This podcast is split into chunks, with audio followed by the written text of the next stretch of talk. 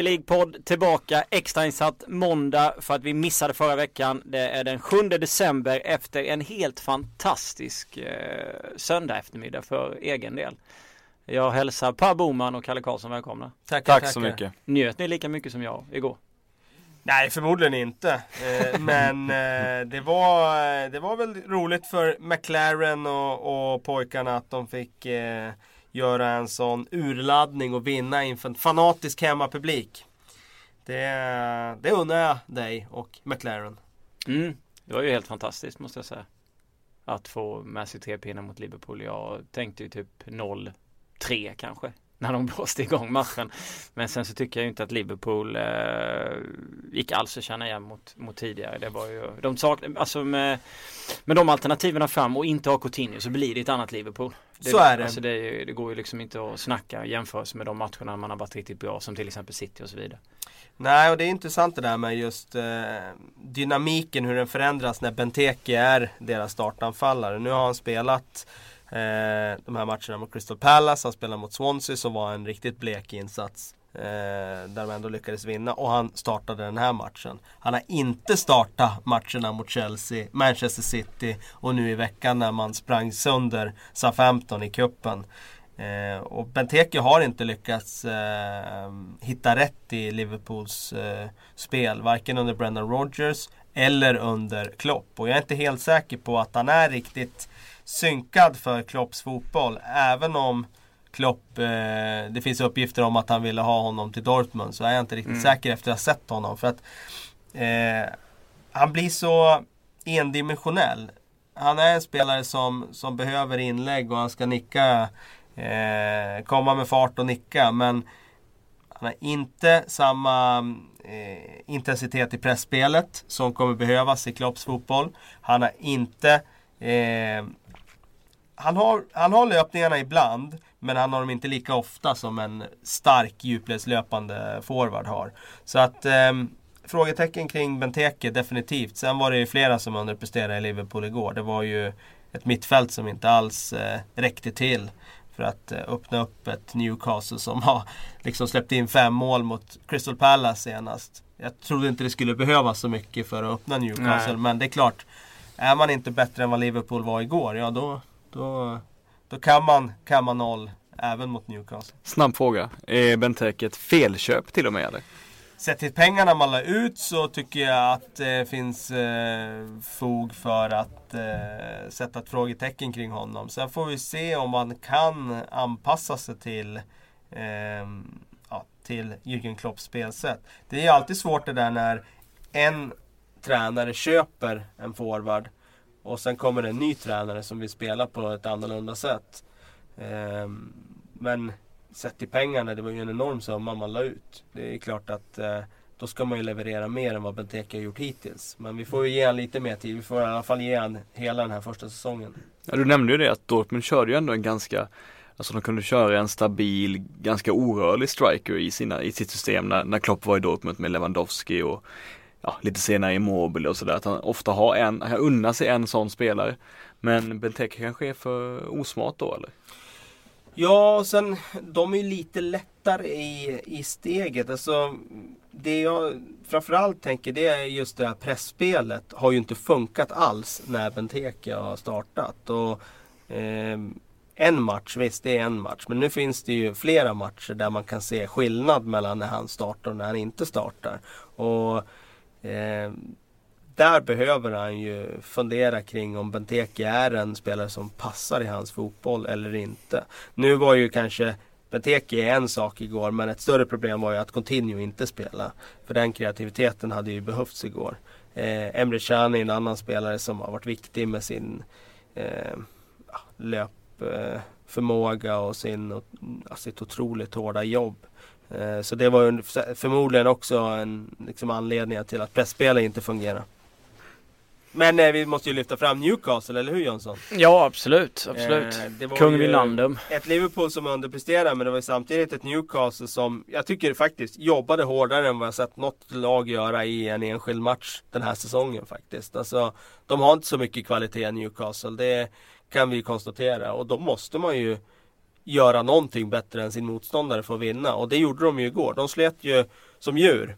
De, eh, alltså det jobbet man tog och när man fick publiken i ryggen så lyckades man ju liksom mobilisera en energi som jag inte har sett tidigare hos Newcastle. Men jobbar man så hårt som de gjorde igår då kan man ju vinna matcher. Eh, och det tror jag att de kan göra framöver också. Eh, de behöver ha lite tur. Det hade de igår. Ett självmål och sen ett bortdömt mål som inte borde ha varit bortdömt. Men får man till försvarsspelet på det sätt som igår och Kombinerar det med ett sånt ödmjukt lojalt slit som det var igår. Då, då finns det hopp. Ja, de hade ju helt klart mer flyt på eh, målet som vinkades bort än självmålet. Det var ju, eh, men eh, alltså det där får väl jämna ut sig över en hel säsong. Sen kan jag väl eh, alltså, man, när man sitter och tittar på dem och man ser, man har Papi Cissé längst fram liksom. Och han kommer mot en backlinje, jag vet inte om ni, om ni satt och såg det. Och han ska liksom utmana, han springer liksom egentligen bara rakt in i försvararna och det händer ingenting. Och då tänker jag verkligen så att för att vinna en match så måste du jobba så enormt och så måste du hoppas att det är typ Vinlandum Eh, eller någon annan mittfältare, Cissoko kanske som får läget. Eh, för att Cissé kommer, det känns inte som att han kommer till lägen överhuvudtaget. Och så Alltså jag vet det, det är så det är så klassiskt om man ska vinna en fotbollsmatch, så precis som Kalle är inne på, man är Newcastle så måste man verkligen vara så. Om man tittar på andra tillfällen, Bournemouth till exempel, när vi vann borta, då var man ju också totalt, alltså då var man sedan totalt utspelat. Mm. Mot United var man totalt utspelat, fick en pinne med sig. Eh, mot Arsenal så hade man inte en chans. Swansea tog man ett rött kort och det var hej då när Swansea var riktigt bra. Så tittar man på de matcherna så finns det egentligen ingen idé. Det finns liksom typ ingenting. Eh, förutom jävligt hårt slit. Eh, som tyvärr inte riktigt finns. Det finns ju för få matcher också. Och sen så liksom som mot Pärlas när det väl börjar ramla bollar då ramlade bollar på bollar på bollar. Så hade Liverpool gjort tidigt mål igår så hade det säkert kunnat bli hur mycket som helst åt fel håll. Det var ju ändå ett statement från spelarna att de står bakom sin manager när ja, de levererar en ja. arbetsinsats på den här nivån. Eh, hade de inte velat ha kvar McLaren och velat att han skulle få sparken då hade de gjort en ny platt match och så hade han varit historia. Ja. Eh, men ja, jag håller ju med dig om att eh, CC han ska ju bara vara i boxen och peta in bollar från Fan vilken begränsad anfallare. Alltså, han, helt jag, det är ju Sverige i kyrkan i en sån här podd och säger att man såg inte matchen. Men hur ställer de upp offensivt då Newcastle? Vad kör Nej, de? igår var det ju de Jong och Cissé längst ja. fram då. Och sen en rak 4-4-2 egentligen. Med ja, Wijnaldum på mm. kanten, Cissoko på andra, Warren Anita och Colback centralt. Och Anita måste jag säga gjorde ju en fantastisk insats. Han slet enormt. Han slet, alltså. eh, otroligt mycket och vann bollar och han är ju rätt begåvad spelare, så Ajax-fostrad och liksom tekniskt så. Eh, tycker inte att han räcker till ofta. Eh, men igår var han väldigt nyttig. Man önskar att han hade varit på den nivån. För det är väl någonstans där man har sett att han har gjort sådana matcher. Det är väl därför han har kunnat byta klubb och hamna i Premier League till slut kanske. Men tyvärr, jag håller med dig om det för att nivån är ju liksom Är han lite Urbo Emanuelsson-aktig liksom eller? Alltså samma typ av spelare? ah, ja, inte samma typ av spelare är han inte riktigt. Men, men han är ju mer Urby tycker jag är mer speed och så. Mm. Det här du menar ju ojämnheten? Kom, alltså som du menar bara ja, men jag, tänkte, jag tänkte med liksom nya tidens Ajax-produkter liksom. Ja, nej, jag vet inte. Han är ju ganska alltså, disciplinerad med boll så, alltså tekniskt, mm. bra på små ytor, kan spela sig ur situationer. Man är ganska liten och mm. det gäller att han eh, eh, jag skulle säga att han egentligen passar bäst på treman mitt fält där han får lite mer uppbackning. Men eh, igår gjorde han det väldigt bra, måste jag säga. Väldigt jag tänker bra. han är ganska ombytlig också, han kan väl spela på många olika positioner ja, och sådär. Ytterback också och sådär. Mm. Absolut. Jo han kan ju det men sen är ju frågan om insatsen är eh, sådär fantastisk. Eh, nej men jag tycker det var, alltså det var många som eh, försvarsmässigt gjorde det bra i Newcastle överlag. Jag tyckte väl även Dammet var rätt pigg till vänster och så vidare i försvaret och så. Så det var många sådana. Men sen samtidigt så var ju inte Liverpool Alltså de var ju inte speciellt bra. Nej. Och det var lite, vi har ju pratat om det tidigare. Efter City, efter City snackade vi också om det. Att vi har ju sett deras högsta nivå. Men sen samtidigt så blandar de för mycket för att de är för, för, att de är för ojämna. Liksom. Ja det är intressant det där just med Liverpool. För att eh, det var ju det där vi var inne på när Klopp kom. Jag mm. sa ju det just det där. Jag tror att de kommer ha matcher där det ser fantastiskt ut. Och så kommer det vara matcher där det inte alls funkar. Just för att det här med kan man mobilisera den här enorma liksom, eh, liksom energin som krävs att spela det här spelet vecka ut och vecka in och kommer det klara sig över tid? Ja, över tid kanske det klarar sig på det sättet att man kommer kunna göra de här superinsatserna med jämna mellanrum. Men lyckas man göra det mot sämre lag eh, jag är inte så säker på det. Sen tycker jag ju fortfarande då att Klopps fotboll den funkar bäst mot bättre lag där man får ligga och kontringsspela. Den är, det, är inte, det är inte lika enkelt att öppna de sämre lagen. Lite, lite bredare trupp framöver kanske med att få in två, tre tempospelare i vinter eller vad, vad tror du om det?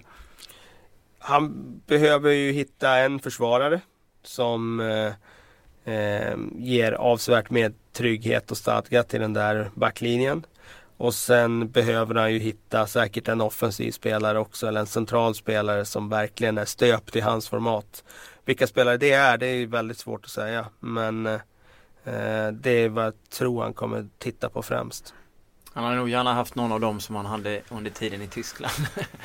det kan vi nog utgå ifrån. längst fram. Så någon, någon sån typ av anfallare. Eh, vi lämnar eh, den matchen. Steve McLaren hade haft det tufft innan kan man ju lugnt säga med facitet. Sen var det väl roligt att han fick nolla Klopp för första gången sen premiär mot Tottenham. Eh, Liverpool gjort mål i alla andra matcher. En annan tränare som haft det jävligt tufft eh, är ju Gary Monk. Mm. Eh, en eh, ny smäll i helgen mot ett, mot ett Leicester som är jag vet fan, jag hittar inte ord för, för Leicesters höst men Monk har alltså en seger på 12. Jag tycker Swansea var dåliga snarare än att, att Leicester var jättebra den här matchen. Ja men alltså, Swansea är ju total katastrof. Alltså Kyle Bartley som mittback, det är så sjukt ut ju. Alltså mm. aldrig sett en så tafatt människa som, som när, när Vardy och, och grabbarna var bakom hans rygg hela tiden. Så oerhört korpenaktigt ut. Ja, nej det är, det är intressant med Swansea. De började ju så himla bra i ligan och låg i toppen och med den fjolårssäsongen de gjorde så mm. trodde ganska många att nu har de något stort på gång här. Och Gary Monk hyllades ju verkligen unisont av alla. Vi satt ju här och hyllade honom extremt på eh, Ja precis, och jag minns att Niva började prata om att han hade gått retorikkurser och, och, och allt där och försökte hitta liksom samband med och förklaringar till att eh, det går så bra för Swansea. Men det är väl så att eh, det, som Swansea levde väldigt mycket på, eh, eller stod och föll så kan man säga, mycket i fjol tycker jag på att Bonny under hösten mm. eh, gjorde de där målen, gav den där spetsen framåt. Så försvann Bonny och jag var väldigt orolig för vad kommer hända nu. Eh, då kom ju Gomis in och överprestera enligt mm. mig. Jag tyckte ju aldrig att han var så bra. Jag Nej. var jätteförvånad i våras när han gjorde mål. Och jag var ju ännu mer förvånad i, i den här hösten nu när han bara fortsatte och så startade han bra. Nu har ju inte han gjort några mål och han har ju bränt enormt mycket chanser. Och jag är inte övertygad om Eder som är backup-anfallaren där. Eh, och det är klart, hade Gomis gjort mål de här eh, senaste två, tre månaderna på de här lägena han hade haft. Jag han, Arsenal hemma till exempel, han bränner ju världens grövsta läge i första halvlek. Inte på den matchen utan andra matcher också. Då hade det nog varit annorlunda. Nu har de hamnat i den där trenden att eh, det går emot. Eh, vi gör inte mål självförtroendet eh, minskar och minskar. Då spelar man sämre. Eh, Monk börjar bli osäker så han börjar hatta med laget. Nu är Leon mm. Britton inne och startar matcher. Ja. Eh, Jefferson Montero har inte varit lika bra eh, som han var i inledningen. Eh, nej, det, det, det är eh, jag kan inte liksom peka på just det där är problemet utan jag tror det är en, liksom en följdeffekt av flera grejer. Gomis tycker jag är en stor förklaring. Eh, och just den där avsaknaden av en striker som levererar. För man kan inte kräva att Sigurdsson och Ayew ska stå för liksom Key för, för den sakens skull också. Och Key för den sakens skull. Han är ju sittande, typ. sittande mittfältare. Att de ska stå liksom för målproduktionen. Men de är ju, eh, alltså båda de franska importerna det är ju väl forwards som gör 10-15 mål i Ligue 1 ungefär. Och Gomis, jag vet inte vad han gjorde förra året, 7-8. I år har han gjort typ 4 på vad är det, 15 fighter, det är en tredjedel. Och räknar du då 10-15 på 30 i lig eh, så är det ungefär en tredjedel. Så de, men det är väl att de har inte tillräckligt många jämna anfallare. Det kan man ju det kan man kolla på Newcastle också. De har ju inte sådana som liksom producerar tillräckligt bra. Men de har ju 6-7 eh. innermittfältare och två anfallare. Jag fattar inte riktigt den eh, hur de har tänkt när de har värvat. Vad, tror, vad, vad tror du Kalle? Varför har de bara underlåtit att förstärka på, alltså i, i ett sånt lag underlåta att förstärka på centerpositionen? Ja det är ju lite äh, märkligt faktiskt. De har ju litat säkert på att Gomis ska fortsätta göra mål. Mm. Eh, och så tog de in Eder då, som skulle vara någon slags eh, oh, täckning bakom. Ja som sagt eh, det, det, ser väldigt tunt ut på just strikerpositionen. Jag tror inte det är omöjligt att man testar Andrea Ju mm. i den positionen framöver här. Då får man i alla fall en som djupledsspelare, kontringsspelare. Får ta in Danny Graham igen så får han stappla runt där med sin stela, plock, stela rygg. Är det plockades från Portugal va? Ja. Ja, och han har inte, nät, han har inte ens gjort mål va? Jag vet inte exakt. Nej, jag, tror, jag kan inte minnas det. Falsk nia då med Sigurdsson eller är det bara en tv-spelsuppställning? Ja det är en tv-spelsuppställning. Tar jag tillbaka det. Ja. Eh, nej men de, eh, ja jag vet inte, alltså Gomis, jag, jag kan fan hålla med där. Det känns inte som att det är den här forwarden som ska gå in och vara så jävla stabil liksom under en hel jävla säsong. Det, det tycker jag är jättekonstigt ibland när man tittar på vissa lag att de inte förstärker vissa positioner. Ungefär som när Arsenal en gång i tiden bara hade Bentner längst fram när våren började man tänkte. Och att Ja, det stämmer ju inte att de bara hade Bentner. Det var, måste ju varit skadekris de på skadekris. Ja, de fick väl lite skada också. Bentner är i sig underskattat tycker jag i Arsenals historia. Tycker han var en bra, jo, en bra reserv. Jag gillar ju Bentner också. Eh, men Monk. Eh, ja, det var ju rykten i morse här om att han eh, hade fått sparken av Swansea. Nu verkar det som att det eh, ryktena bara var, var rykten. Ja. ja. samtidigt så är det ju, det är ju nära. Eh, spelbolagen har ju slashat oddsen på att han eh, ska få gå. Så att han står väl i 1,10 på vara nästa tränare som får sparken. Ska han gå enligt dig? Nej, det tycker jag inte. Eh, sen säger jag det utan insyn i vad liksom, stämningen och spelartruppen, hur de ser på det. Det var ju rykten om att Ashley Williams, det är mycket rykten nu, mm. men det var liksom Ashley Williams och han inte drar jämnt och ja, det så började där så att det börjar bli liksom spel, från spelarhåll då, då är han ju rökt. Eh, då kommer han få väldigt svårt att, att lyfta sig om man inte har förtroendet därifrån. Men jag tror fortfarande på Gary Monk så pass mycket att eh, jag tror att han kan reda ut det här. Vem skulle kunna komma in annars och fixa det? Rogers? Ja, Brendan Rogers är ju liksom eh, arbetslös och det är klart att den kopplingen går att göra. Sen är det mycket snack om David Moyes. Jag är inte alls övertygad om att David Moyes är rätt person och man för att ta Swansea. För att eh, jag, jag tycker att han är en defensivt lagd tränare och jag tycker inte att han eh, liksom hans filosofi tycker jag inte synkar med, med Swanseas. Lägg fram, lägg fram. Samtidigt har han ju varit i Spanien nu och säkert fått upp ögonen för en annan typ av fotboll när han har varit där också. Pep, mm. Pep Klåtet då? Kan inte han bara stiga upp ett pinnhål? Ja, varför inte? lyckas, väldigt, lyckas bättre med Halmstad. Han var väldigt, eh, väldigt högt ansedd där. Eh, han var ju aktuell, högaktuell för tränarjobbet i Brentford här för bara någon månad sedan när det var eh, hett. Så Who knows? Mm. Okej, okay, men vi behåller Monk då. Halmstad Pepp. Mm. Halmstad Pepp. Eh, jag behåller Monk, ja. Mm, vi fortsätter på temat utsatta tränare. Vi har gått från Steve McLaren till Gary Monk och så hamnar vi hos eh, Det är ganska lätt att gissa vem. Mourinho. Exakt. Vad fan är det som händer? Rent ut sagt. Förlorar hemma mot Cherries. Chelsea. Med den spelartruppen. Igen. Ett bottennapp. Ja, han han knappt eh, andas ut här de här veckorna när de lyckades vinna ett par matcher innan det är dags igen för den här krisvindarna eh, att börja blåsa igen. Eh, det, jag har ju trott att han ska få svårt att vända den här trenden. Uppenbarligen så den här krisen är så pass djup så att det räcker inte med ett par segrar mot Maccabi och, och Norwich för att, för att man ska göra det. Jag tycker de var för dåliga i den här matchen. Han sa ju själv att de skapar tillräckligt mycket chanser för att vinna. Jag tycker att... Eh, han ljuger. Ja, alltså. alltså det är klart att, att de har lägen. Ja. Men, men det, det, måste vi kunna kräva. De möter ju Bournemouth hemma. Mm. Alltså, de är ju Chelsea. Det är klart de måste skapa lägen. Om de inte gör det, då är det ju kris och katastrof på ett sätt som Då, då ska de ju ligga liksom på bottentrean i ligan om de inte skapar lägen hemma mot Bournemouth jag tycker problemet är att mot Bournemouth ska man vara tillräckligt bra för att även göra målen. Är man tillräckligt bra så skapar man tillräckligt med lägen och sätter dit dem. Men det är för många spelare som underpresterar. Jag menar Fabregas och Matic, de är inte i närheten av den nivån som de höll förra hösten. Nej. Och Fabregas, jag tyckte förra hösten att, eh, att han liksom för sig själv och för omvärlden underströk att han är så himla begåvad. Att han är en av de bästa mittfältarna. Men eh, från nyår och framåt under 2015 så har han ju inte eh, levererat. Så är det ju.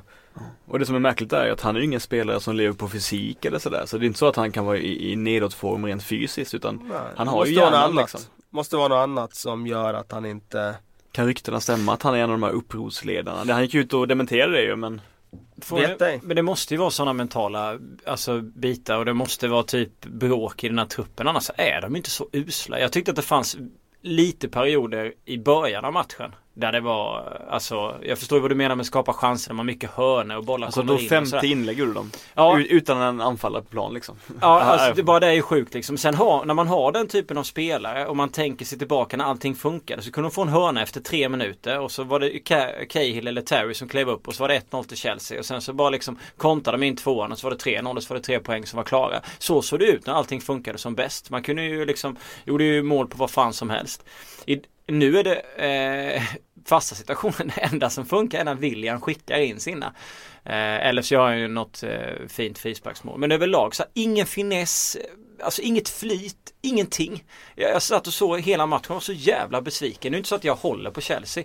Men jag, jag krävde ändå någonting mer. Och sen kommer den här situationen i slutet. Det är klart att han kanske är väl offside, jag vet inte. Skitsamma, de gör mål i alla fall. Bournemouth och så vin, tar de tre pinnar. Det Han är ju Han är någon centimeter offside. Ja, det men det, det ska ju inte kunna hända liksom någonstans. När man, när man sitter som Chelsea och har den tränaren och har den truppen och de möjligheterna liksom. Jag tycker att det är så jävla svårt. Men det är ju klassiskt att Mourinho aldrig kan upprätthålla moralen i en spelartrupp mer än två säsonger typ. Det har, Ja. har väl varit så genom hela hans Ja. karriär att hans mind games och hans sätt att bygga vi mot världen att, att det krackelerar väl alltid ja. efter två eller tre Han hade ju säsonger. problem med Real Madrid. Han har Ja. problem nu liksom. Och det, Ja. nu är det så otroligt tydligt. Att, att det är ju det det handlar om. Det handlar inte om något annat. Det är ju, alltså de vill ju, alltså, det känns som att de inte riktigt vill spela under honom liksom. För det spelar ingen roll hur han ändrar, hur, vad han än håller på med så, så löser det sig inte liksom. Ehm, han ehm, jag läser här nu, det är en fråga här om Backmonk eller Sackmonk på, på Twitter. Jag måste bara ta den. Ja, det är fortfarande 70% av Swansea-fansen backar ändå Monk. Så att, Ah. eh, det är ändå intressant. Nej men det är intressant det där med spelarna backar Mourinho eller inte. Mm. Han har ju varit den eh, tränaren som har fått sina spelare och verkligen backa sin tränare in i döden tidigare. Alltså fått spelarna att verkligen gå med på vad som helst, springa igenom väggar för honom. Och nu verkar det vara tvärtom. Vad han än gör så, så funkar det inte och jag tror att det, det pyr väldigt mycket egentligen där som inte har kommit fram än. Det, bara för en och en halv månad sedan när vi snackade om att han skulle få sparken då var det ju mycket om det här unrest i spelartruppen Mm. och sådär. Och det är klart, då är det svårt att vända trenden liksom. Det, sen, jag menar, Hazard kommer ju inte ifrån kritik liksom. Alltså han har ju spelat vad är det, 20 matcher drygt och inte gjort mål. Det är ju barockt. Alltså bästa det är- spelaren ja, i, i, sjukt, alltså. i, i, i eh, ligan i fjol gör inte mål liksom. Och det är ju såklart ett jätteproblem. Och han var ju så pass bra i fjol Hazard att han, han öppnade ju motståndare på ett sätt som, ehm, som gjorde att eh, att de inte behövde skapa liksom klara målchanser för att det skulle hända saker utan han skapar ju saker från det som inte var målchanser. Kan de vara slitna då, spelarna? Alltså toppspelarna? Eh, Hazard, Matic, Fabregas, ja, inte Ko- Costa. Jag vet inte, alltså jag menar att han eh, roterar ju inte svinmycket. Nej, det, så är det ju. Och det är ju en poäng i att eh, i fjol så spelade de ju, det var inget lag som använde färre spelare i elvan än vad Chelsea gjorde. Kändes som det var samma elva vecka ut och vecka in. Och det är klart att de förmodligen fysiskt har tagit stryk av det. Men, men det, det finns ju andra lag som spelar också typ samma lag vecka ut och vecka in och ändå Vilka? klarar sig. Vilka? Eh, ta Barcelona för ett exempel.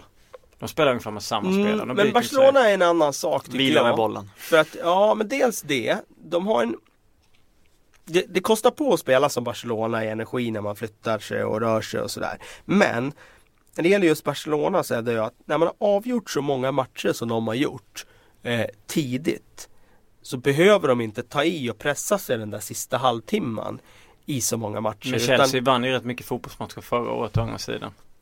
Då, ja, ja absolut. Men det är ju inte så att du i Premier League kan slappna av när du leder med 2-0 borta mot, låt oss säga Stoke. Win the night at Stoke. Eh, Medan Barcelona när de spelar hemma så har de, leder de med 3-0 och det, då liksom det sliter inte lika hårt för Barcelona sista halvtimmen i, i matcher som det gör för, för andra lag eftersom de är så pass överlägsna, vinner så pass stort som de gör. Eh, så det tror, jag, det tror jag är en viktig parameter just att ha med sig bara. Att det är svårt att jämföra med Barcelona. När det gäller Chelsea så tyckte jag man såg redan i våras trötthetstecken på flera av deras spelare. Och de dippar ju ganska rejält i form där. De var inte så himla fantastiska under våren. Det var de under hösten. Då spelade de jättebra fotboll. Men under våren så, så var det en annan typ av eh, spelidé. Det var ju mer gamla Mourinho-fotbollen då. Och de fick med sig resultat. Och det är klart. Eh, det räckte då men nu var det en ny säsong och så de kommit helt fel in i den här säsongen. Han har börjat tappa lite förtroende. Och då är det som att allt har rasat samman. Mm. Ja, eh, ska han få sparka nu eller? Alltså jag, jag har ju tyckt det tidigare. För jag tror inte att han kommer vända den här trenden och det sa jag i ett tidigt skede men Ja, det verkar ju som att Chelsea som klubb har liksom tagit något beslut om att nu ska vi för en gångs skull ha tålamod här. Och då, är det för att han har sånt sjukt jävla kontrakt hörni? Då tror jag att han kommer få det tålamodet fram till nyår i alla fall och så får vi se. Ja men vem skulle man ta in också liksom? Ja det är det alltså, också. Men alltså de är 15 poäng ifrån Premier League eller från Champions League efter 15 matcher. Tror jag det. Ja. Är något sånt. De har 15 pinnar och där uppe har man väl en 29-30 eller någonting. Det börjar ju bli ont om tid. Eh, ja. Kan man lugnt säga. Om man väntar då till efter nyår då är vi uppe över 20 matcher. Då har vi, till, då har vi nästan vänt liksom. Och så ska någon komma in och fixa det på på mindre, ja, typ halva säsongen liksom. Hur länge sedan var det som Chelsea inte tog en CL-plats? Jag kan inte komma ihåg det. Nej, det är inte det, de tog ju, de har ju tagit det hela tiden um, Under Abramovic Ja, ja definitivt. De tog det ju innan mm. då också. För det var ju därför han tog Chelsea. Eh, så vi är väl tillbaka på, måste vara 2002 eller något sånt där. Men jag tror att de var i Champions League då också. Ja. Men Newcastle var ju Champions League där något år. Och då Just kan det ju ha varit Arsenal, United, Newcastle, Liverpool kan det ha varit. Ja, så vi är tillbaka där någonstans, 2002 då, 2001. Men de har fortfarande goda möjligheter att ta en serieplats va? Sett till att serien är så pass haltande ja, ja, det, och det, det eh, tycker jag märklig. och det, det, får man verkligen understryka att den här eh, upplagan av Premier League den är ju eh, Alltså den kvaliteten är ju lägre än vad den var tidigare. Det är ju inget topplag som är förtjänt av att ligga där uppe. Det enda topplaget som är förtjänt av det är väl Leicester då. Som ändå har överraskat och spelar bra fotboll, bra kontringsfotboll och öst in mål och så vidare. Men eh, de andra topplagen är inte förtjänta av att vinna ligan. Eh, det, är inget, det är ingen som visar mesta form. Och eh, så många lag som man kan sätta så mycket frågetecken för. Så det är klart att även om Chelsea ligger många poäng efter nu så är det inte kört på något sätt på en fjärde plats. Det är så många lag som slår varandra i den här tabellen också. Så det kommer säkert bli en vinnare som har färre poäng än vad det har varit de senaste åren. Kanske färre än någonsin. Eh, men också faktiskt kanske lägre poäng på fjärdeplatsen än vad det har varit tidigare år. Känns ju väldigt kul också.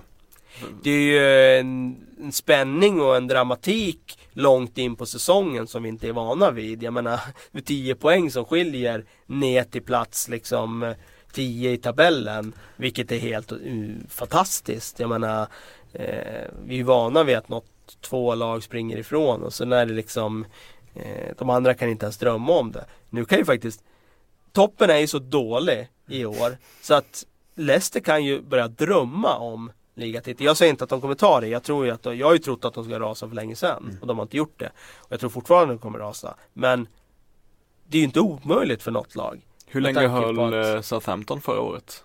Ja men de var ju med i topp fyra liksom ja. fram till eh, nyår. Eh, och sen börjar de dippa liksom.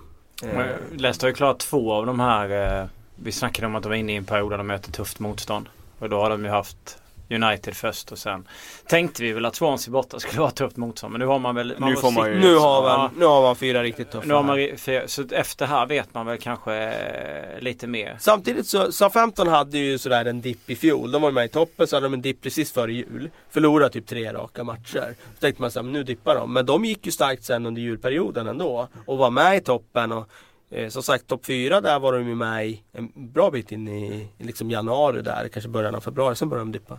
Men alltså, men alltså tabellmässigt så missade inte Chelsea egentligen då. Nu vann de i Champions League men det var ju det året när de vann CL. Då var Ja. de ju efter Newcastle. De var Stämmer. efter Tottenham. Ja. 2012, 2011, 2012. Ja de var ju inte efter Newcastle men de var... Di Matteo-året liksom. Ja precis. Newcastle ja. var femma. Chelsea var sexa. Tottenham fyra. Newcastle femma. Ja, var det Chelsea så det sexa. var till och med? De var sexa till och Ja, med. vi kom femma.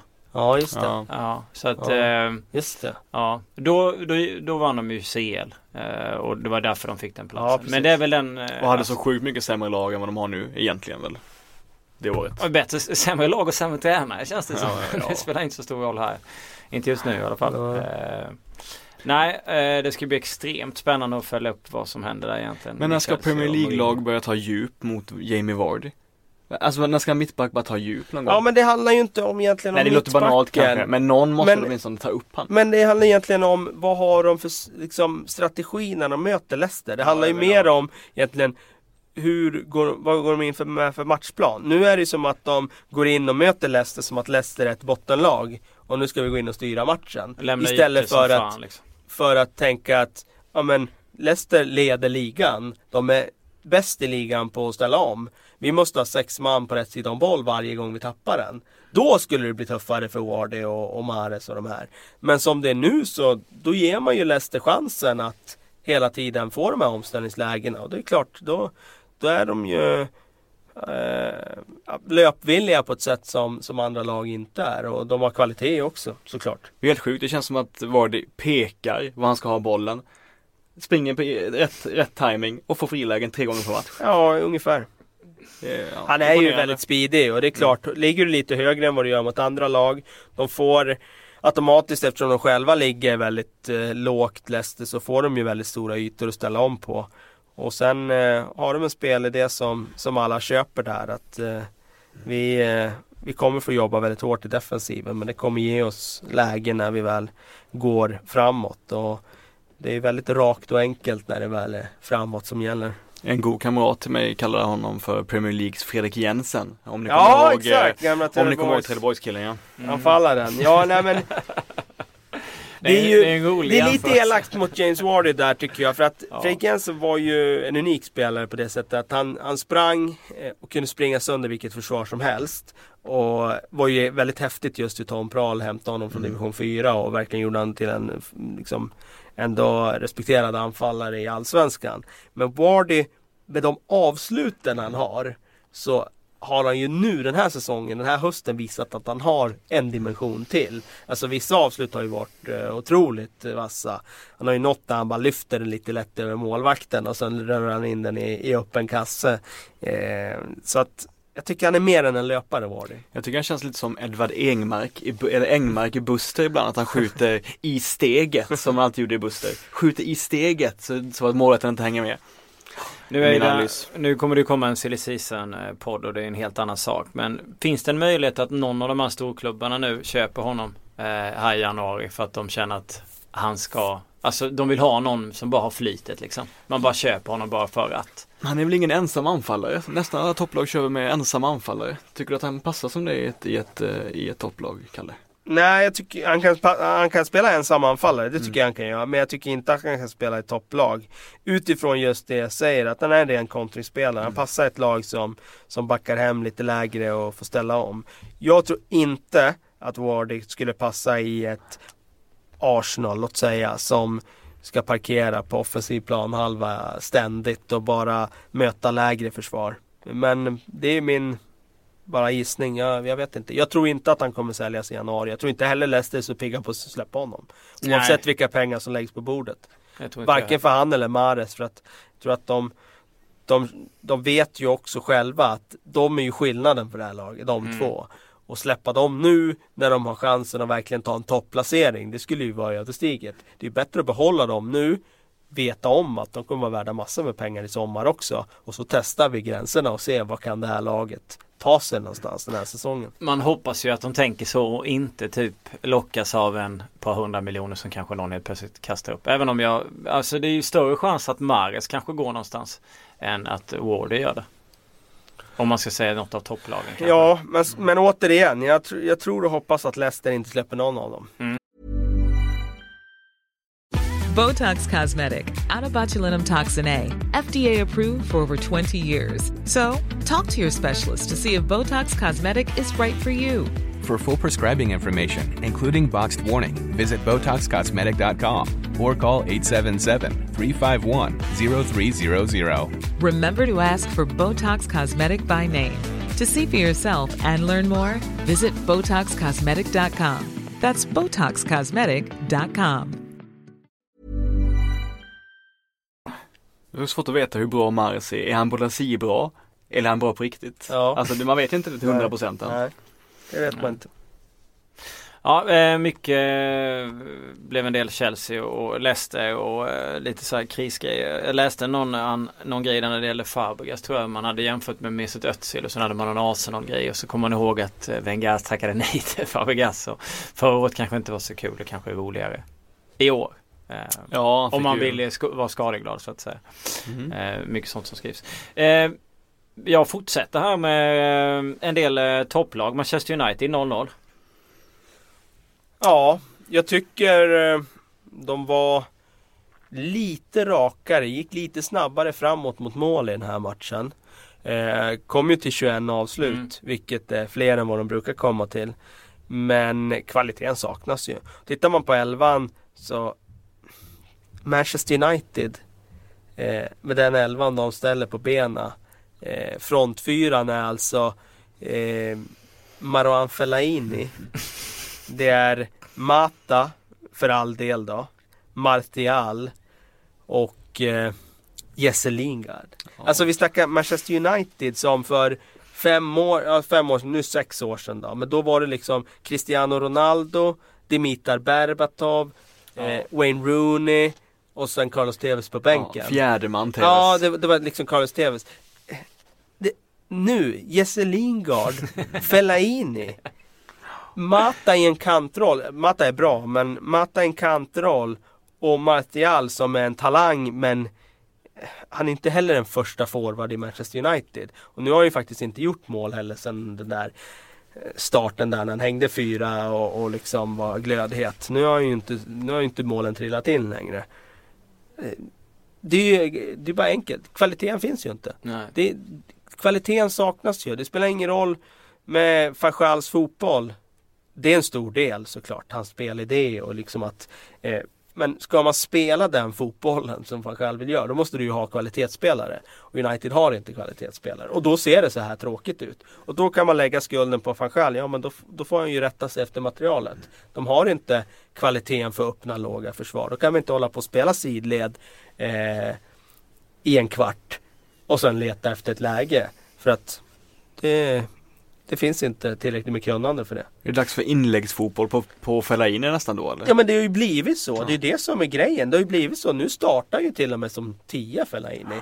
Just för att det kändes som det att, ja men vad är våra anfallshot? Ja men det är kanske få upp Fellaini högre i plan, lyfta in inlägg och så ska han vara lite närmare boxen. Men sen blir det helt fel när, när eh, i andra halvlek när United liksom jagar ett ledningsmål. Då får de ändå igång en forcering. Ja men då blir Fellaini sittande mittfältare och ska mm. styra spelet. Han har, han ju så otroligt dålig grundteknik för att vara liksom på den här nivån. Så han får ju aldrig, med honom får man ju aldrig något passningstempo. För det stannar ju hela tiden på honom för att han behöver ytterligare en touch på bollen innan han levererar. Och när han slår passningen, sådana detaljer som man kan kolla, tycker jag, ofta skillnaden mellan riktigt bra spelare och bara spelare som spelar på den här nivån. Att riktigt bra spelare, Özil, Xavi, Iniesta, då kommer hela tiden passningen precis med rätt avvägning så att spelaren kan ta med sig den i fart hela tiden. Den kommer hela tiden en meter framför så man bara kan fortsätta i samma fart. Fellaini, kolla på honom ska vi säga, går alltid passningen en meter för långt bak så spelaren måste stanna upp lite ta emot och så har man tappat den där tidsvinsten som man har byggt upp i hela anfallet. För mig är det en eh, spelare för det, det, är en spelare för ett David Moyes Everton. Mm. Det är inte en spelare för ett lag som vill liksom slåss om en ligatitel. Och, ja, det, nu blev det mycket Fellaini liksom. Det är inte bara han utan det är Uniteds problem är mycket större än honom. Eh, men den här matchen var ju inget undantag mot någon annan den här hösten egentligen. Mer än att jag tyckte att det gick lite rakare framåt i första halvlek. De kom till en massa avslutningslägen men de var ju inte tillräckligt bra för att träffa, träffa innanför målramen. Eh, och då vinner man ju inga matcher heller. Vilka körde sittande? Schweine och? Och Schneiderlin. Och sen gick ju Schneiderlin ut och då Just kom Carrick in. Och där tycker jag väl ett problem också med att Schweinsteiger är bra men han är bra i ett Bayern München där det finns andra som driver upp tempot. Eh, jag tycker det blir problem nu med Schweinsteiger i ett lag som inte får det där tempot. Att då, då hjälper inte han heller till till att, eh, till att eh, driva upp tempot. Jag eh, tycker ju att det är märkligt, återigen, jag, jag nämnt det någon gång förut, men just att man spelar med två sittande mm. mittfältare. Visst, det blir väldigt mycket kontroll defensivt och de har släppt in få mål i höst. Men det stora problemet är ju nu att man inte gör några mål framåt. Och varför varför frångick han det 4-1, 4-1 som bevisligen fungerade väldigt bra i våras och gick på ett 4-2-3-1 där United har blivit ganska segt, förutsägbart och, och tråkigt att titta på. Oerhört tråkigt. Men det sjuka är ju samtidigt att de är tre poäng ifrån eh, Leicester.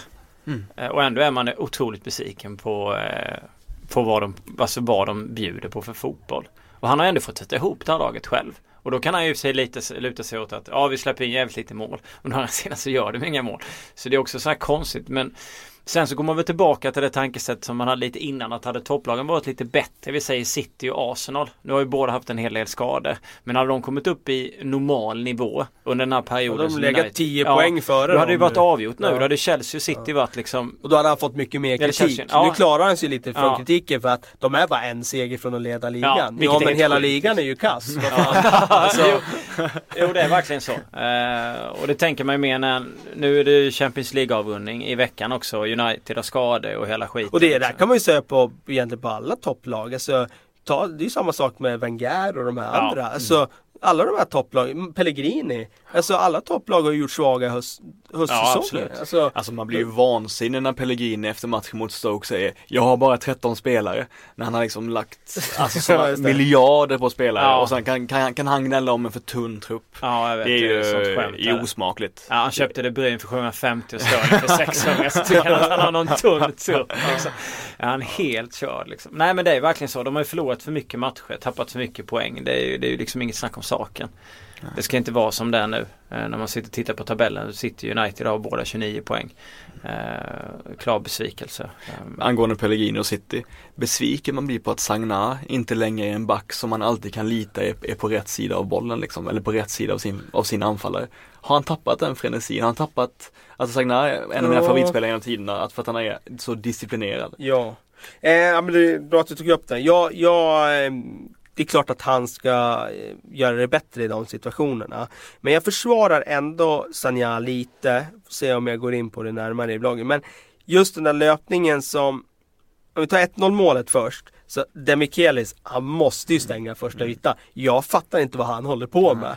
Alltså det är ju grundläggande. Och han springer och småfiser i eget straffområde när han vet att han ska ta en löpning ner för att ställa sig vid första stolpen och bara stänga den ytan. Att han inte gör det, det är ju hårresande. Jag hade ju varit galen om en mittback i, i mitt lag, i, liksom i, i Baconligan, division 2, inte hade gjort det här. Mm. Om, om han inte gör det på den nivån. Det är liksom, när han kommer ner i formsvackor då är han så fruktansvärt ofokuserad i sitt försvarsspel. Så han skälper allting. Eh, andra målet, samma sak där. Jag tycker det är Mikaelis där också. Att han, han måste se att löpningen kommer. Och det var det jag ville påpeka.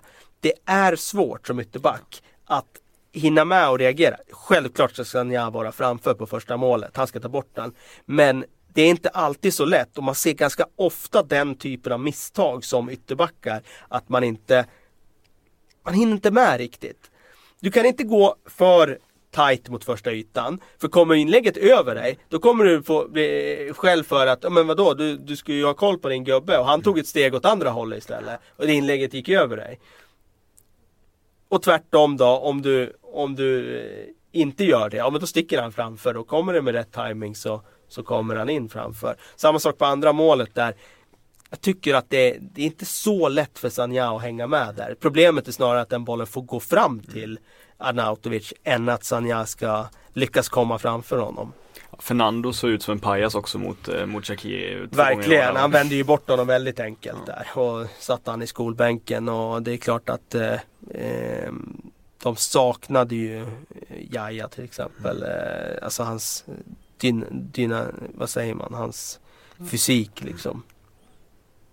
Ja det var intressant för att men det kunde ju blivit 6-0 i den matchen. Ja det var ju det var en överkörning och det var ju framförallt otroligt kul att se Stoke på det sättet som man vill se Stoke nu. Nya Stoke Alona eh, med, med de här eh, offensiva pjäserna som inte alls är formade i samma Eh, på samma sätt som de var tidigare. Då var det Peter Crouch, Cameron Jerome och, och John Walters. Walters. Och det var smack nerifrån höger back bara. Smack upp i korridoren och så skulle den nickas ner på någon som sprang och sen fick de ett inkast och sen kom Rory D-Lap och kasta och sen skulle man eh, skarvnicka och sen skulle man vinna skarven och trycka in den. Det är en helt annan fotboll idag. Och, eh, vem hade trott att Stoke skulle ha en anfallstrio liksom, eller anfallskvartett ska jag säga, framåt med Shakiri, Bojan, Afelai, Arnautovic för fem år sedan. Jag hade trott att man var galen om man sa det.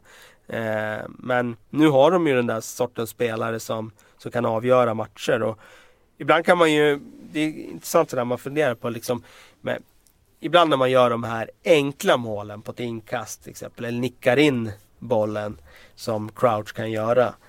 Då säger man, ja men de här målen, det är liksom gratismål. De här mm. gör man inte om man inte har en crash. Nej, det gör man inte. Men å andra sidan gör man ju inte de här målen som Stoke gör nu om man inte har en Shakiri som, som vänder bort spelare på det här sättet som han gör med ren individuell genialitet. Så att eh, de har förändrats och Mark Hughes ska ha stor credit för det han har gjort faktiskt. Och jag måste också eh, säga det angående Anatovic. Jag såg ju honom för ett par veckor sedan när han inte passade en lagkamrat för att slå in bollen i öppet mål. Mm. Nu passar han ju Shakiri på ett alldeles utmärkt sätt. Och Shakiri var ju så överraskad så att han bara lät bollen gå förbi sig. Men då, jag, jag tar tillbaka kritiken mot Anatovic i alla fall. Skjut själv mer nästa gång också. Han är förlåten Anatovic. Ja, absolut. Ja, De ligger i mitten av Premier League. Eh, 10, 22 poäng. 7 upp till eh, till CL-platsen. Väldigt snåla framåt, 13 mål släppt in 14. 10 poäng upp till ligaledning. Ja, Alltså man är besviken på många av de här eh, topplagen. I alla fall den här hösten. Helt klart. Men det är ju rätt många lag som också har Över, varit, överträffat ja, positivt. Ja, som ja, varit roliga, och, roliga att se. Som som, man, ja men alltså hela den här övre halvan nu med Stoke, Watford, Crystal Palace, West Ham, mm. Leicester såklart. Men om man tar då West Ham, Crystal Palace, Watford. Det är riktigt trevliga bekantskaper den här hösten. Eh, Watford har vi inte snackat så mycket om men de är inne i en väldigt bra trend. Ja. Vi lyfte upp dem för någon vecka sedan tror jag. Precis, ja, jag tror jag det gjorde vi nog ja. hade vi, mm, hade vi, vi kan ju återkomma till dem på torsdag. Kan vi och snacka lite mer Watford. Kan bara säga, jag hade ju Igallo som kapten i mitt fantasylag. Eh, eh, givetvis var han dominant, precis som man hade kunnat vänta sig. Eh, problemet är att han missar väl, vad är han, fem, sex frilägen. Han hade ju sju avslut och han hade ju sju passningar i matchen. Det säger väl någonting om både Igalo och hans liksom ja. eh, ja, styrkor och säkert också svagheter. Att han, eh, men eh, som sagt, jag är lyrisk över honom. Jag eh, hade ju noterat att han öste in mål i våras. Eh, men jag var inte bekant med honom på det sättet nu.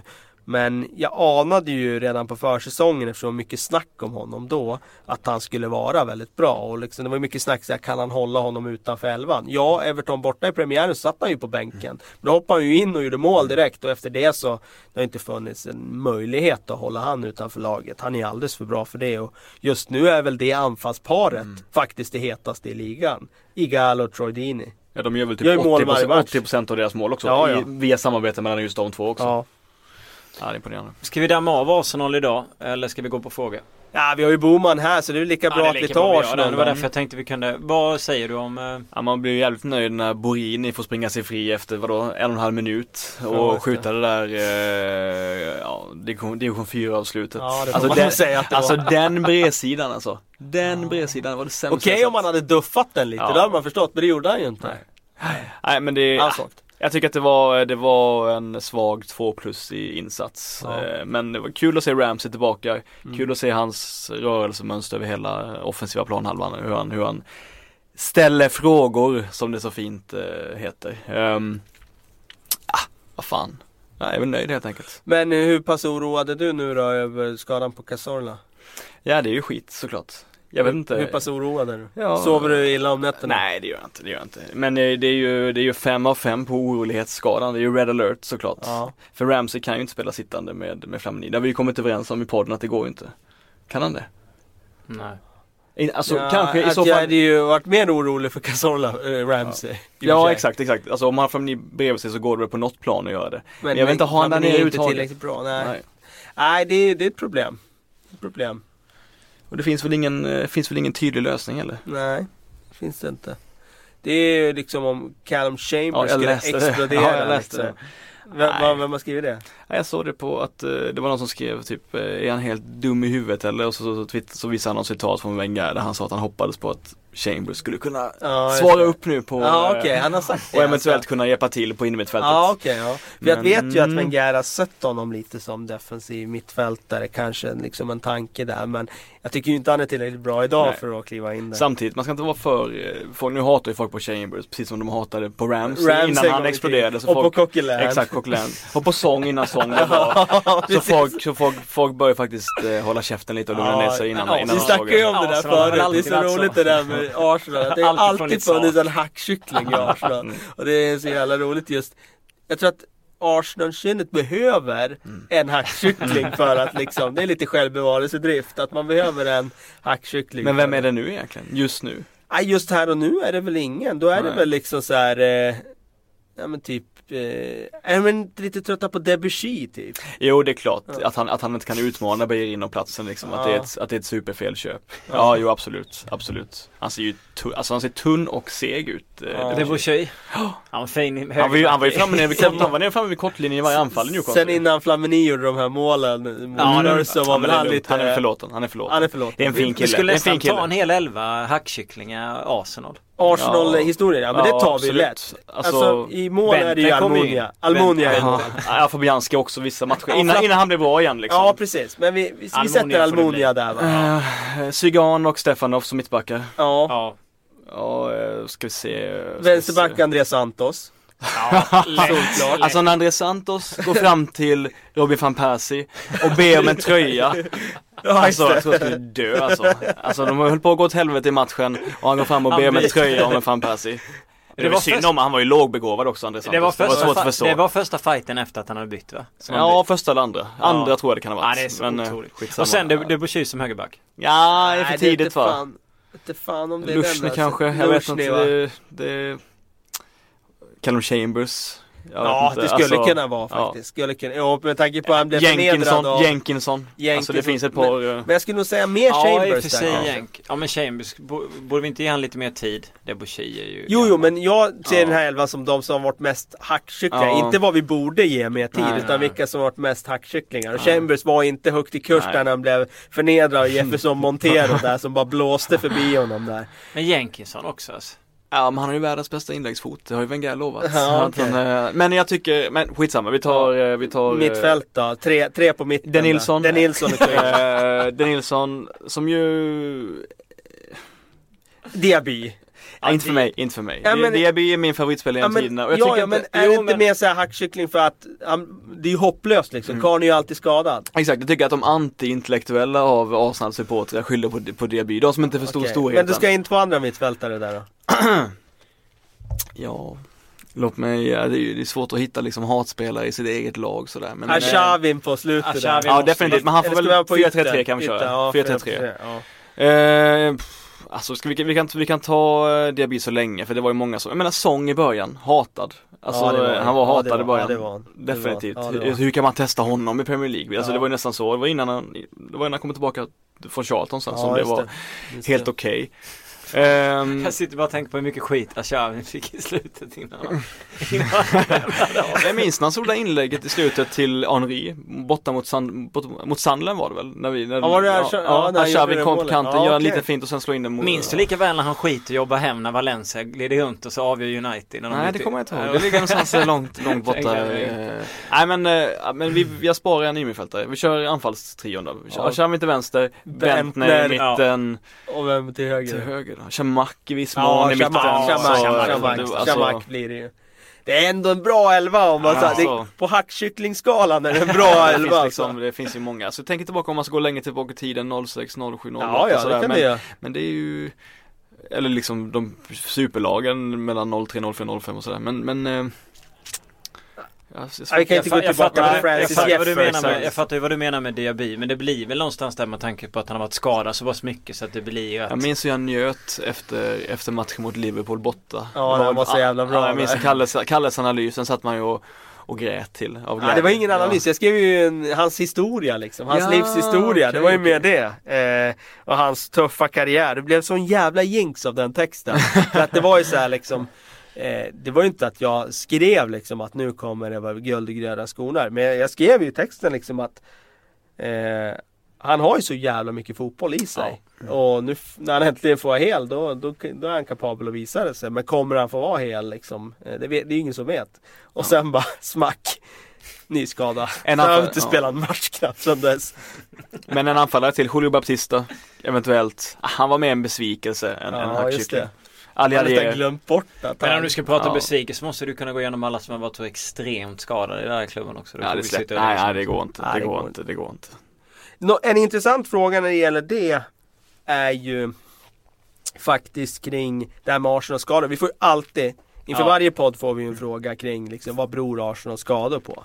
Och när det gäller det där så ehm, Det är ju intressant just det där med hur hur, eh, hur det hänger ihop. Det kan inte vara slump efter så många år. Och det är ju inte riktigt som att en enad eh, kritikerskara har pekat på Wenger. Det har ju varit mer så här Verheyen liksom som svingar på Twitter och han eh, liksom kallar Wenger för dinosaurie. Men det som är intressant är just det här med om man tar Verheyen då som jag har bekantat mig lite med, eh, grann med. Jag var på hans kurs som han höll i Stockholm i fjol. Den gav inte så mycket just den där första kursen. För då snackar jag mest om allmänt ledarskap så. Men eh, jag har ju eh, bekantat mig lite med hans bok som heter Football Periodization för de tar upp den på de här eh, tränarkurserna. Eh, och eh, det han hävdar då det är ju det här med att tränare är inte ansvariga för skador, den enskilda skadan, för det sker. Men alla tränare är alltid ansvariga för skadekriser. Är det en skadekris då är det tränarens fel. Eh, för att det är ingen slump om ett lag drabbas av många skador. Arsenal drabbas ju av många skador år efter Ja. år efter år efter år. Och Wenger har ju inte fått liksom den här kritiken för det. Men det är klart någonstans måste man börja peka på honom. Vad gör han? Och jag kan ju inte säga det som inte vet vad de sysslar med. Ingen kan ju säga det. Inte ens Verheyen kan ju liksom veta det. Eh, senast han twittrade om Wenger, då satt han ju på ett plan eh, mitt över Europa. Så ja, han, jag, jag tror att även Verheyen uttalar sig om saker som han inte riktigt har koll på. Liksom. Men Wenger är ju Även om han är, liksom har varit en helt otrolig tränare under det här så är han ju från den gamla skolan. Han var väldigt innovativ med sina liksom nya eh, liksom, kosten och allt det där när han kom in i mitten av 90-talet. Men det är inte säkert att han har förnyat sig själv på just det här lilla området under de här 20 åren han har varit snart i Premier League. Och då kanske det är så att, att det är Wenger som är problemet på just det här. Att han på något sätt överbelastar spelarna i, i träning på ett sätt som man kunde göra förut men som du inte kan göra nu längre. Jag, jag vet inte. Men någonting måste det vara. De tillsatte ju en utredning för två år sedan där de skulle titta på allt. Liksom. Och då var det ju bland annat det här med underlaget på träningsplanen. Är det för hårt eller vad, liksom, vad är det? Och jag har inte sett något slutresultat av den här undersökningen. Jag vet att de pratade om att de skulle tillsätta en sån utredning. Men jag har inte sett någonting kring det. Eh, och vi kanske försöka få tag på någon, eh, någon tränare. Ja, men jag funderar på det. Jag jobbar ju på Sportbladet Plus, skriver mycket plustexter. Så vi funderar på att göra en plustext om Arsenals skador och kanske intervjua han Ferheyen då. Ja, just det. Se ifall det, ifall det har någonting att säga eller om det bara är luft. Ja, just det. Men alltså för det är vissa spelare som har totalt tid om att Diaby var skadad i nästan sex ja, men är det, är det mittfältare liksom. då? Är det mittfältaren som skadar sig i första hand? Wilshire, eller är det över hela Diaby, banan? Rosicki, Walcott, Walcott. Alltså Welbeck. Mm. Ja, Welbeck med ja. Debussy. Ja, det är ju hela Men alltså Wilshire är ju helt sjukt och Walcott. Kieran. Gibbs. Men kan det vara att Wenger prioriterar helt enkelt? Vad han, han prioriterar spelare. var väl han, jättemycket skadad innan han slog igenom. Ja, ja. Han var skadad flera år. Men att han prioriterar spelare han tycker om. Snarare än att han går igenom hela vad de har för, alltså Skadehistorik. Ja han, han tar inte det på lika stort allvar som man kanske borde göra. Han, han, han, utgår från spelare han, alltså man märker varje gång Wenger värvar en spelare så tänker man det, det är just typen som Wenger gillar liksom. Alltså han värvar alltid spelare, när han värvar Xavi, när han värvar Rosicki liksom. Att det är den typen av spelare som man vet han tycker om, Nasri och sådär. Att, han, att, han, att, han, att han tar det så, att han tar det före helt enkelt eventuella baksidor liksom. Ja, det låter ju banalt eventuellt men ja. Det är väl otur helt enkelt. Henri gjorde ju ganska, jag vet inte, han gjorde väl mycket matcher i Ja, så han var inte skadad så Nej, han var inte skadad. Nej. Henri var aldrig skadad väl? Och det var ju ändå, det är ändå hans, eh, och Ljungberg Han var skadad däremot. Han var skadad ja. Pires Ja fast Pires var allvarligt skadad ja, snarare än småskadad. Sak. Det är mer ja. olycksfallsskadad. Alla är ju som Ljungberg nu. Ljungberg var ju nästan ensam och var eh, alltså kroniskt, på sprut kroniskt småskadad. ja, ja. Ost och vinskadad också det här med att han var allergiker och det. Migränerna. Ja vi kör lite frågor. Eh, vi måste hinna med. Vi har kört en hel podd utan frågor. Eh, Niklas Neby, tar Kalle över efter Monk? Svar nej. Svar nej. Sen har vi Oskar som frågade om eh, Arsenals skador. Eh, vi ska försöka komma lite längre på det. Rickard Olsson frågar om Newcastle Europas ojämnaste lag och efter vinsten nu så får vi säga att Swansea tog den platsen kanske.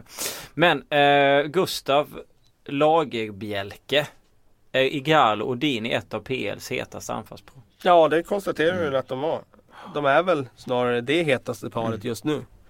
Det är inte så många anfallspar heller. Nej, vilka, vilka, vad har vi för anfallspar? Vilka kör 4-4-2? Watford kör ju inte riktigt 4-4-2 ja. heller utan de låter ju en av dem droppa ofta. Så, att, 4, 4, 1, så att det är lite så här definitionsfråga om de heller mm. är ett anfallspar. Men eh, det är inte många som, de, som kör anfallspar på det sättet. Leicester gör ju det. Mm. Eh, Eh, Sunderland gör det ibland. Ja. Eh, men inte senast. Körde ju, Sam Allardyce körde ju 5-4-1 senast. Mm. Mm. William Karlsson frågar där med mycket skador för många lag. Vilket störst inverkan och vilka alternativ bör värvas in? Det är en rätt så ja, det är en, stor, en tuff fråga att svara stor på. fråga men man, man märker verkligen att det är jävligt många lag som blir extremt eh, svaga och bara något tapp. Kolla Coutinho till exempel i Liverpool som inte gick att känna igen och så vidare. Så är det ju. Och ändå var det inget VM, alltså det var inget mästerskapsår heller Nej. så att uh, Man har inte det blir ännu tuffare till nästa år när det har varit ett mästerskap.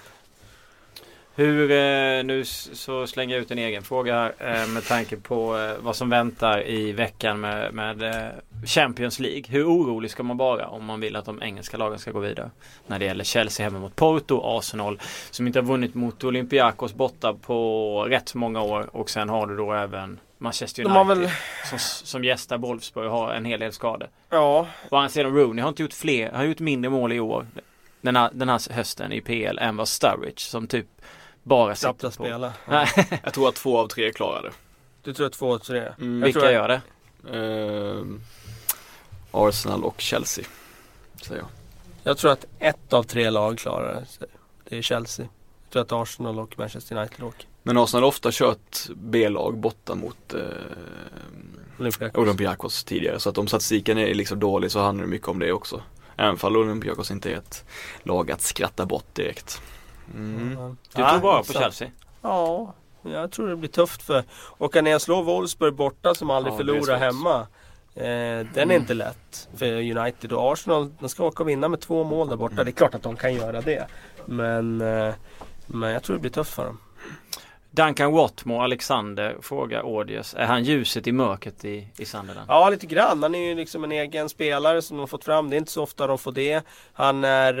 Eh, det kan man ju räkna med när det kommer fram en egen spelare som brinner lite extra för klubben. Han jobbar ju extremt hårt och det är precis det som Sunderland behöver nu. Så att ja, det är, det är ett positivt inslag. Men vi ser han ut som en, han ser ut som en korpspelare. Alltså han ser inte ut som en Premier League-spelare när han springer runt och är så yvig med händerna och, och liksom hoppar fram som en groda nästan. Jag tycker att ja, han, hoppa fram som en ja, men hans groda. löpsteg är ju liksom ständigt flygande. Och så, Ja, så, eh, okej. nej men jag tycker att eh, det är ju en oerhört begränsad människa, är det inte det? Så är det ju, men eh, det är klart att det är en begränsad spelare. Men just här och nu så tycker jag att han med sitt engagemang och sin eh, lojala inställning så, så ger han eh, Sunderland något som de behöver. Jag måste fråga om Gary Neville. Hyllad som expert här. Kommer han lyckas i Valencia? Eh, alltså Valencia har väl, eh, har väl, har, de är, vad är det nu, de är jättebra hemma och ute helt okej från sig, har fortfarande stor möjlighet att ta sig vidare i Champions League, inte så? Alltså de har fortfarande en hyfsad jord, de har väl haft enormt mycket skador Valencia som jag förstår det. Eh, de har väl typ 10 spelare borta eller någonting. Eh, vem fan vet, det är omöjligt att svara på hur, hur Gary Neville är som tränare. Men är han hälften så bra som tränare som han är som expert så borde det gå hyfsat i alla fall. Han, det, det är ju, alltså, säger så här då. Eh, jag är ju inte så pigg på just det här från tv-expert till tränare. Det är en helt annan sak. Men är det någon som ska klara det så tror jag att det är Gary Neville. Han har ju eh, varit väldigt tydligt tidigt med att han vill bli tränare. Eh, det är inget liksom som han kom på igår. Han har ju erfarenhet faktiskt. Han kommer ju inte från ingen erfarenhet alls. Han har ju faktiskt varit sidekick till Roy Hodgson, en av de mest erfarna engelska tränarna som finns i två år i landslaget. Och det är ju klart att han har fått massor av det.